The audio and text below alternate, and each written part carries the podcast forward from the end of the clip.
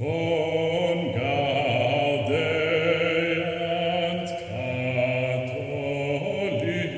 to 30 Minute Theology, where we discuss the basics of Catholic belief and practice. I am your host, John Bacon, and with me today is my friend, Brother Mark. Mark, how are you doing today? John, I am doing well. It's a beautiful sunny day here. It is. And we get to talk about Mary. Yeah. You know, here in Montana, we like, we're probably tempted to worship the sun when we see it. So today is a great day. Well, today we are talking about the Blessed Virgin Mary. And um, some of our listeners, I'm sure, are really excited. Some are uh, cynical. I would like to begin with the question why does our church focus so much on Mary? Is this not a distraction from her son, Jesus? Okay, John, if I can interrupt you right off the bat, I uh-huh. think my, my first response to that uh-huh. when I hear that is okay, well, is any biblical character distraction? Answer no. Like yeah. there, there's a, every person in the Bible because it's like, well, she distracts you from Jesus. If you're if you're talking to Mary or you know, you, it, it's about Jesus. Okay, but the Bible is full of characters that we emulate, we honor, uh, we we follow, we listen to. So if it's a fear that you're going to distract from Jesus, like well then the apostles. The apostles are clearly are distracting us from jesus yeah. because we're fo- so so focused on their words yeah. and not the words of the red letter edition of the bible. Mm-hmm. No i just get a little obviously i get a little yes. so um i agree with you that it we should not presume that it's a distraction from jesus to focus on people who remind us of him. I definitely agree with that I think some people would perhaps still have a little bit of reticence. You say, okay, I get it. Mary's holy. Hopefully, they get that. Um, their next question would be, why why is it necessary to establish dogmas mm. about the Blessed Virgin Mary? Because um, I do know of a lot of churches where you probably hear the Apostle Paul mentioned as frequently as Jesus, or um, more or more. That's true. uh, but in those churches, the probably they've never sensed a compulsion to establish a dogma about the Apostle Paul. Mm. Which, to be honest, I don't know what it would be. Um, but um, why why does the church feel that it's not weird to make pronouncements about Mary's role or um, about who she is as a person? Well, I think it's her uniqueness. There, there's there's so many areas that you're going to unpack for us that uh, she is just a unique figure in history and, and in, in, in the scriptural, in the plan of redemption, scriptural narrative. She is. And I, I certainly believe you see it in scripture itself if yeah. we let ourselves read scripture a, in a straightforward manner. But you certainly, I, there's no church father that I've ever read who doesn't make a point of Mary. Right. So if, um, if a focus on the Blessed Virgin is like some sort of later pagan addition to Catholicism, well, by later you're gonna have to say like later, like 90 AD, okay? Like, because that's how early it is. And I think there are a couple reasons why uh, the church doesn't feel weird, uh, but feels actually a theological necessity to reflect on Mary, and to um, Luke describes how Mary pondered all these things in her heart I think that the church believes that as Mary ponders the mystery of Christ in her heart, that by sort of entering her heart in a sense, that there's there's something to be gained in that. And here's why. As you said, Mark, I think the first thing is she has a unique relationship to Jesus Christ. And this is to bring us back to analogy. Mary is like us because she is unlike us. Jesus is the only human being who chose his biological mother. Okay, he he in a sense uh, that word elect, predestined, chose, whatever, however you're going to translate that. Jesus chose his mother. Hmm. Um, that's something that Jesus chose us to be part of his body, his disciples, but he literally chose to hmm. derive his humanity from her. Mm. And we understand that, of course, Jesus is her creator, but that doesn't change the fact that he chose her to be his, of all the creatures God has hmm. created, He chose her to be uh, His mother, in the same way that the Father chose Mary to be um, a, the particular daughter through which his son would become incarnate. The Holy Spirit would overshadow her womb. So there is a particular relationship to Mary that brings Christ to the world. She literally comes to us. I mean, he, Christ, literally comes to us through Mary's womb. Right. And and you can we see this reflected in some of the early Christological and Trinitarian discussions of the early church. So uh, you know, was she Christotokos or was she Theotokos? Uh, yes. Uh, meaning Christ bearer, Tokos meaning bearer. Is she the the bearer of the Christ or is she the bearer of God? And as the church argued about this, there were there were church fathers who said no she's she's Christotokos. She's the bearer of the Christ. And the church said, no, um, we're going to call her uh, Theotokos. She is the bearer of God. And that was because the person, it was more of an honorific because of who Jesus is, that yeah. the, the, the person, the baby that she bore was not just the Christ. The baby she wore, bore was God himself. That's a really good jumping in point. So, what Mark is talking about is the Council of Ephesus, which I believe took place in 451 AD. Uh, that was Chalcedon, 431. Ephesus was 431. No. Really? Nicaea 325. Constantinople 381. Ephesus right. four, Ephesus 431. 431. 431. Okay. This is Did you say 431? No, I don't know. Okay, 431, and then Chalcedon was 451. But we got it right. This is the third ecumenical council, the Council of Ephesus, which was not about the Virgin Mary. It was about yeah. Christ. Um, and this is a good jumping in point about the the theological argument was about the relationship of Christ's divine nature to his human nature. Right. And this was how one of the people with iffy theology got spotted out. He was uncomfortable with a term already used in the church's hymnography. The church was already singing hymns to the Blessed Virgin Mary under the title of Theotokos, which in Greek literally means God bearer. He didn't like that. He preferred Christotokos, Christ bearer, um, which shouldn't be different if you have proper Christology. The fact that he saw God and Christ as being different is mm. already ringing bells. But it became a theological debate about what did Mary give birth to. Yeah. And it was, oh, I'm trying to remember too many names at once. It was Saint Cyril who said, quote, at the council, mothers give birth to per- persons, not natures. Mary's not the mother of Jesus' humanity. She is the mother of Jesus himself. Yeah. So this is an interesting um, illustration of how because Christ derived his human nature through the Virgin Mary from his um, conception in her womb, um, we when we get in these really profound meditations on what Christ's humanity is, we're implicitly considering the Virgin Mary.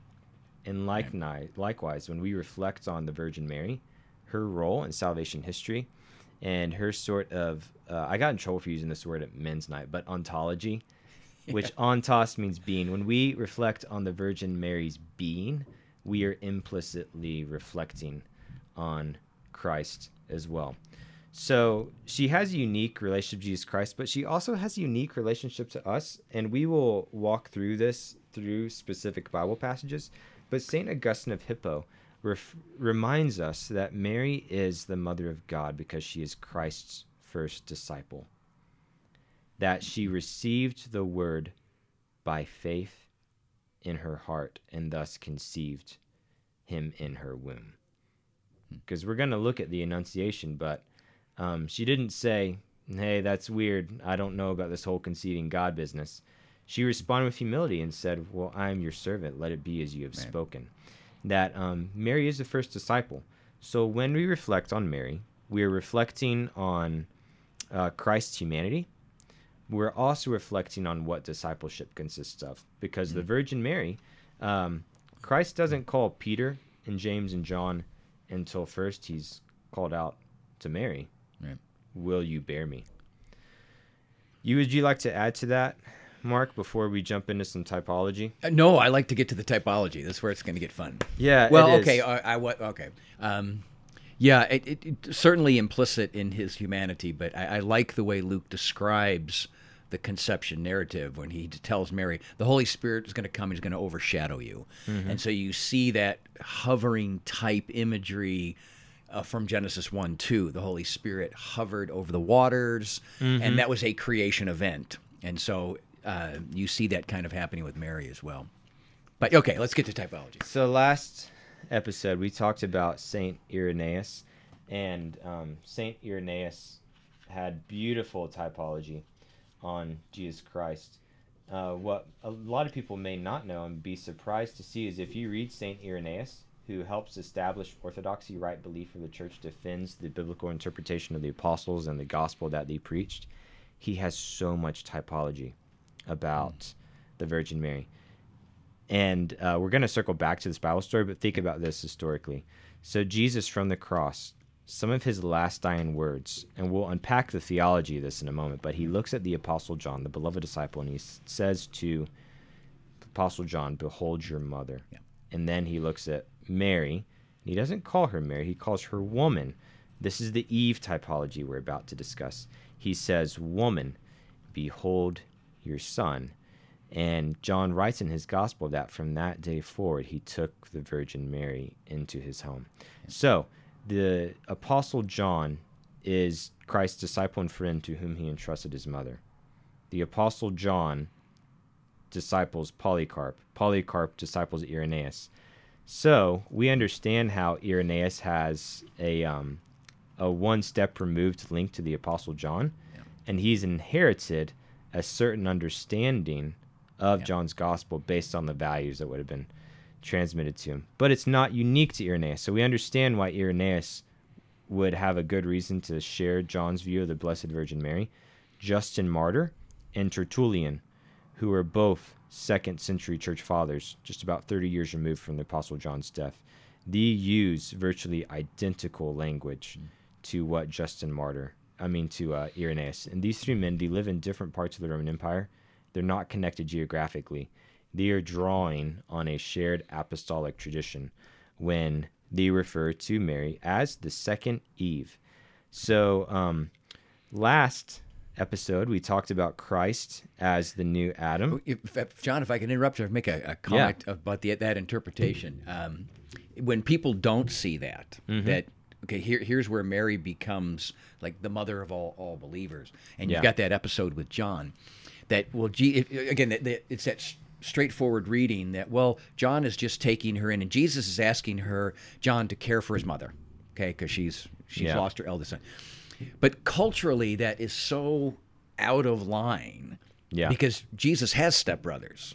Yeah. Mary's to physically care for Mary would have been the job of the family or the next eldest in Joseph's line. Yeah. So for Jesus to give her to John and John to her, uh, he is he is clearly making a typological statement. This is there's something. Uh, spiritual happening here, something sacramental. This is not just about who's going to care for Mary and make sure she's fed and clothed and has a roof exactly. over her head. This is not merely practical. This is not merely practical or literal. So there's a Lutheran scholar who says that this uh, action of Jesus it proves two things. Number one, it proves Mary's perpetual virginity, because if Christ had brothers and sisters from Mary, what he did would have been illegal, because he was he was just violating kinship law if he had kin by blood. Yeah. He did not. Thus, he selects someone. But Jesus knew he was going to die from the beginning. I mean, think about all the times he told his apostles and they were incredulous. Well, Jesus knew he was going to. And I think it's safe to conclude, based on our theology, the Virgin Mary knew, based on all the prophecies made to her yeah. by Saint Simeon. Um, so, um, if this was merely taking care of his mother, Christ could have told the Blessed Mother, "Hey, I've picked John for you." If he chooses to this to be one of his dying words on the cross, this has significance not simply for that moment, but it's a message that he wants all Christians to listen into. But uh, before we get to that dimension of her being Eve, let's begin with the Annunciation and look at why would the church fathers say, as just a matter of stating the obvious, that Mary is a second Eve. You want me to take that, Mark? Here we go. Well, i will continue. So, um, you remember the temptation we discussed in this podcast. The serpent, who is a fallen angel, comes to Eve and appeals to her lack of knowledge and to her pride. And Eve consents to the temptation, and she conceives within her womb spiritual death. Original sin is transmitted from Adam and Eve. Well, think about the Blessed Virgin Mary. She's a virgin, like Eve. And who comes to her but an angel, Gabriel, who says something shocking. And how does she respond? Not in disbelief, but belief, and not in pride, but in humility. So I meant to begin this podcast with its um, First John three sixteen. Most Christians know John three sixteen. For God so loved the world that He gave His only begotten Son, that whoever believes in Him should have eternal life. I think Christians should know First John three sixteen. For this is why Christ appeared to destroy the works of the devil. If anyone's ever read the book The Lion, the Witch, and the Wardrobe, it has a beautiful image of how uh, the reign of the witch queen, who's an image of Satan, her wintry spell begins melting prior to Aslan's death. So Christ is healing people before he dies on the cross in an analogous manner to that. Christ is already destroying the works of the devil through the woman. Why? Why would he do that? Because the devil's work uh, began not through Adam, but through Eve.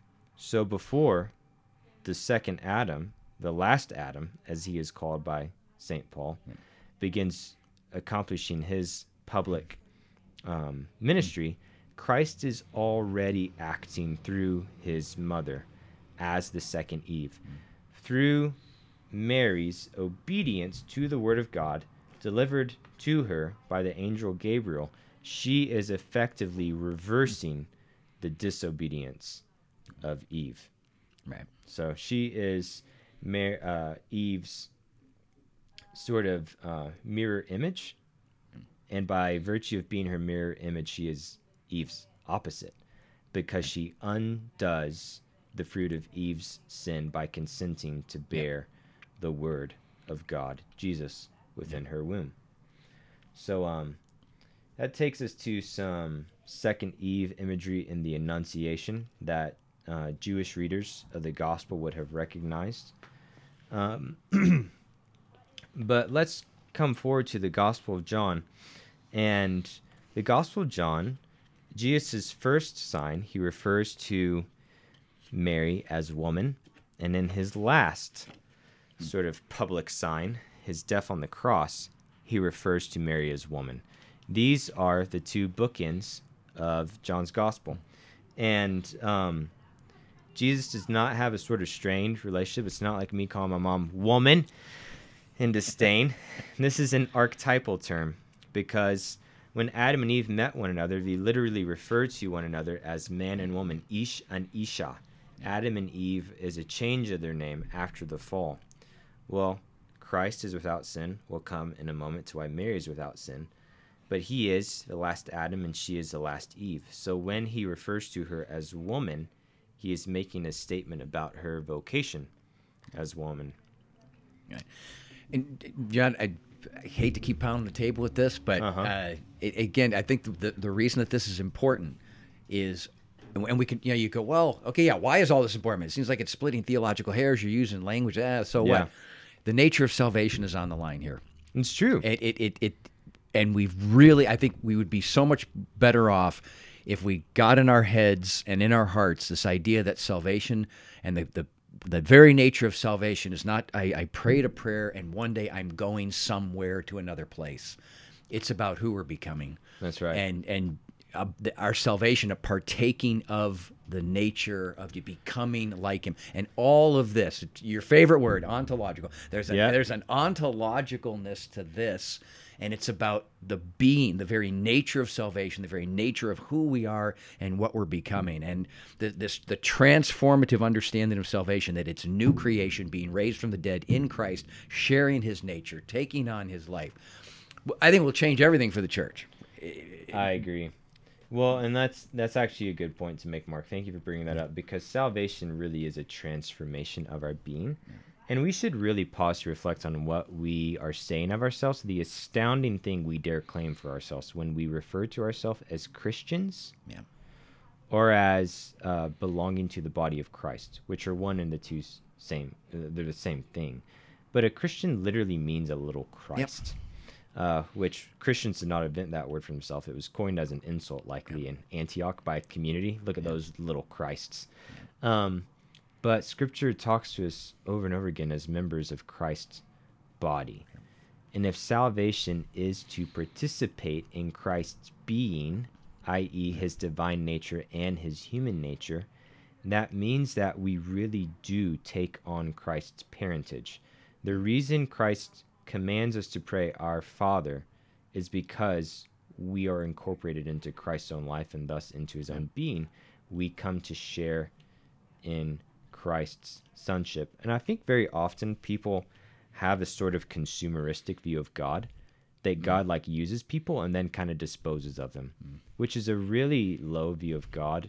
And I don't think it's a uh, good view of sainthood either that what God identifies a person as and the vocation he gives to them is eternal. So Mary is still Christ's mother in heaven. So hmm. if we dare call God Father because we have been incorporated in the body of Christ, how much more should we be willing to call Mary Mother?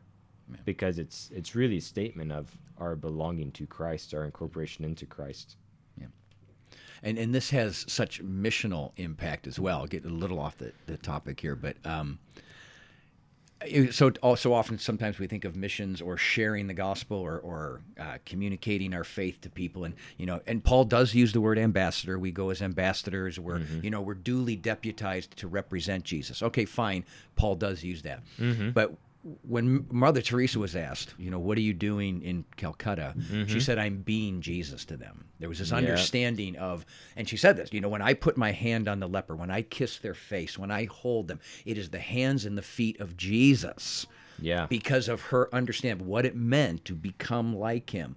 So she was not going simply as a deputized ambassador, mm-hmm. she went to be Jesus in that community. And I think that's part of the transformational thing that you're talking about uh, who we are, how important it is to see ourselves as this becoming. And it, yeah, it, it, freaks people out. Well, you're little Christ. Well, what? You this is not some new age thing. Yeah. This is the understanding that, you know, God became man that man might become God. We're becoming what he was or, or is. That's correct. And I think that this unlocks for us um, the significance of John chapter 19 when from the cross mm-hmm. Christ says, Woman, behold your son. Yeah. Uh, John, behold your mother. Or son, behold your mother. So if we think about Eve's formation, her creation, she's created from the metaphorical death of Adam. That God places Adam in a deep sleep.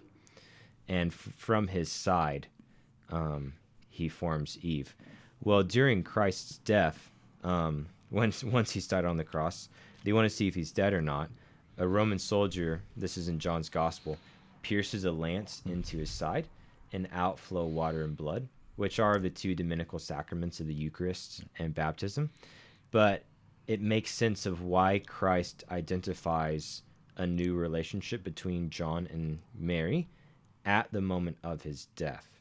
Because her vocation as the mother of Christ is being transformed into the mother of all Christians through his death, because it is through Christ's death and resurrection that the Apostle John and every other apostle and every other Christian throughout the age receives the right to become a child of God. And I think about how John begins his gospel. He talks about how we are born not according to the flesh, but by the will of God. So there is this constant linkage between Christ's conception and our conception, which is supernatural, which means that the Holy Spirit and the Virgin Mary are actually involved in our spiritual regeneration as much as the incarnation of Christ. Mark, do you have any more words about exegesis before? Sure. Uh, we talked about last last uh, episode. We talked about uh, typology, and I don't know. You've maybe you've heard this. I, have heard sermons on that episode that where Jesus is pierced and out come blood and water, and all kinds of medical studies to see this shows the the, the proof, only an eyewitness. So Jesus really had yeah. to have been crucified because uh, when you're tortured to that degree, your uh, fluids fill up in your bodily cavity. And so this just shows the, the truth of how he was, how he really died. And you go, oh my gosh. Do you think John is telling you? He's telling you he saw the crucifixion. Some sort of medical, 21st century medical detail. Like, yeah okay, yeah, there's the face value literal reading that blood and water came out. Is that really what we think John is trying to communicate? That see, we're going to find out wait in the future that science will prove that this is what yeah. happens to a tortured body. No, it's the birth of the church. Exactly. Coming out of the, what John is intending to communicate. Mm-hmm. When the when the blood and water come out of the side of Jesus, what you are witnessing is the birth of the church. That's right. So I'll give one more example of one more typological reading and then just say a word about the fittingness and indeed the necessity of Catholic dogmas about the Virgin Mary. The other new big New Testament passage we haven't hit on is Revelation chapter 12, which is all about the Virgin Mary. Um, chapter divisions are useful, but something added yep. to Scripture. So if you read Revelation without the chapter editions, you would come to um, Revelation chapter 11 first, and this changes the way you read Revelation chapter 12. This Bible I have is just filled with weird encyclopedia notes. Here we go. It says, Then God's temple in heaven was opened, and the ark of his covenant could be seen in the temple. Next verse a great sign appeared in the sky a woman clothed with the sun, with the moon under her feet, and on her head a crown of 12 stars. I want to pause right there. Mary is the Ark of the Covenant. Mm-hmm. Why? Okay, first, because the Apostle John just said so. Second, because what does the Ark of the Covenant bear? Mm-hmm. It is basically the womb that contains the presence of God to the people of God. So, this is a reminder that typology about Christ it extends to his mother, as it extends to the rest of his redemptive activity because Mary, in her person and her activity, is part of Christ's redemptive activity. So, um, this is just one more ingredient that needs to be remembered. So, I would like to look at four dogmas about the Virgin Mary. I cannot at all do them justice in two minutes, but here we go.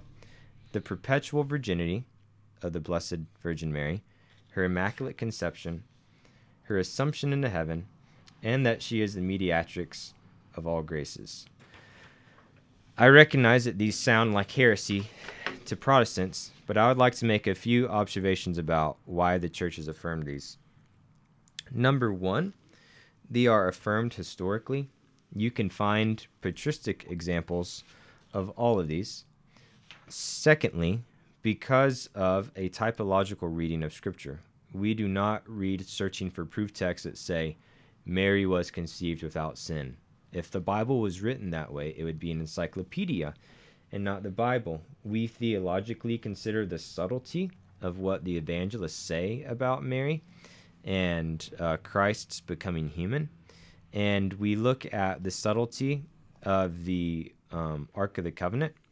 But in addition to thinking exegetically, thinking scripture, we also think Christologically, that what does it mean that Christ and Mary share the same human nature? So these things are not so much building blocks as much as they're all puzzle pieces that if one piece goes, it it really damages the integrity of the others and thus has direct impact on our understanding of Christ's humanity and his work of redemption. Were you wanting to add anything to that, Mark? One more word about this. Um, I believe that uh, maybe this podcast is not, but if this podcast consulted in addition to other resources I'll recommend, demonstrates that seeing Mary as Eve or as the Ark of the Covenant is not a weird thing projected onto the Bible by Catholics, but an organic reading of Scripture. um, dogmas like her Immaculate Conception do emerge. And when we come to the assumption, there's there are two things have to keep in mind. Number one, Revelation 12 describes her assumption into heaven. So it's in the Bible. But secondly, God keeps his word, and the fruit of sin is death. So if someone is conceived without original sin, and then through obedience deliberately chooses to remain without sin, it is not within God's economy for them to die. Now there are is a patristic telling of how Mary chose death, consented to death because she did she wanted to be like her son, yeah. which is very much keeping in character of everything we know about the Blessed Virgin Mary. But nonetheless, her assumption into heaven is not weird and like beyond the pale of how God deals with his people, but actually exactly how God deals with his people, that he keeps his promises. And this brings it back to where we began with Mary has a unique role to Christ, but she also has a unique role to us. She is assumed into heaven not only because of her uniqueness, but because of her ordinariness. Because what is the Virgin Mary? She is an icon of what every creature is meant to become. Christ is uncreated, but he chooses humanity. Mary, on the other hand, is created. Mary has a role in heaven. Mary is glorified in heaven. Jesus' purpose of incarnation and death and resurrection and ascension for us is for us to become glorified in body and soul and to participate in the works of God, like the Virgin Mary. So, the Virgin Mary, she points us to the work of Christ historically in the past. She points us to Christ's work in the present, but she also points to Christ's work in the future, which is to make saints of us as well. Yeah. And I think that, John, I think that's probably the, the most important point, the takeaway she points to. When yeah. people get tripped up on, on Mary, it's like I said at the beginning, uh, you know, well, she's a distraction. Well, if that's the case, then every biblical character would be a distraction. Yeah. But what is it pointing towards? Christ's nature? Like more than any other biblical figure. Mm-hmm. You know, Abraham, he's an example of faith. Paul is an example of doing stuff for Jesus. Um, but in terms of who Jesus was in his nature, mm-hmm. she points to that. So there, there's so many things that she points to in terms of the person, the work, uh, the accomplishments of Jesus that. Uh, there, I think that's part of the uniqueness too. All biblical characters, we can learn something and they point to. Mm-hmm. But if, if that's what we look for, that function of saying, okay, well, what can we learn about Jesus? What can we learn about the nature of salvation? What can we learn about this whole thing that we're doing? Yeah. Uh, there's there's the positive point. So if anybody's getting really tripped up, I mean, that's what you can take away. I do think that reflection on the Blessed Virgin Mary does expose some of our internal inconsistencies. For instance, I know that myself included, when people are exposed to this idea of the Immaculate Conception for the first time, it makes Mary appear less human. Why? Mm. Because, like Adam and Eve, she was formed without sin. Now, when the Vatican defined Mary's Immaculate Conception, it points out this is obviously not something she earned. Right. It was a singular grace given to her. But it exposes within me that I see sin as like part of like what it means to be human, and that's not true. Mm. Is Jesus less human? Is Jesus less my priest because he didn't sin? Or does that actually make him more authentically human? Right. And I think we don't recognize some of the projections we placed onto Jesus apart from these dogmas of the church regarding Mary, mm. that her sinlessness is actually what makes her maternal.